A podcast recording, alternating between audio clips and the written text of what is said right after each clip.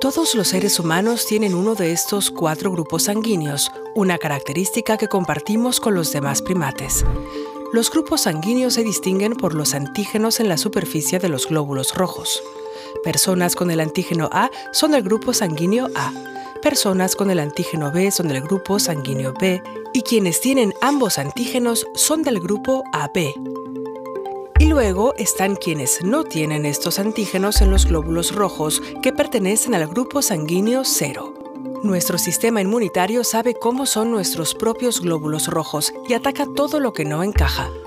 Esto es importante cuando se necesita una transfusión sanguínea. Si recibimos sangre que no es compatible con la de nuestro grupo, puede desencadenarse una reacción inmunológica mortal. A nivel mundial, los grupos sanguíneos se reparten de forma desigual. El grupo cero predomina en la mayoría de los países. En Europa, sin embargo, el grupo sanguíneo A es el más común. Los grupos B y AB son los menos frecuentes en el mundo. Aparte de los grupos mayoritarios, existen otros 32 sistemas de grupos sanguíneos que diferencian nuestra sangre.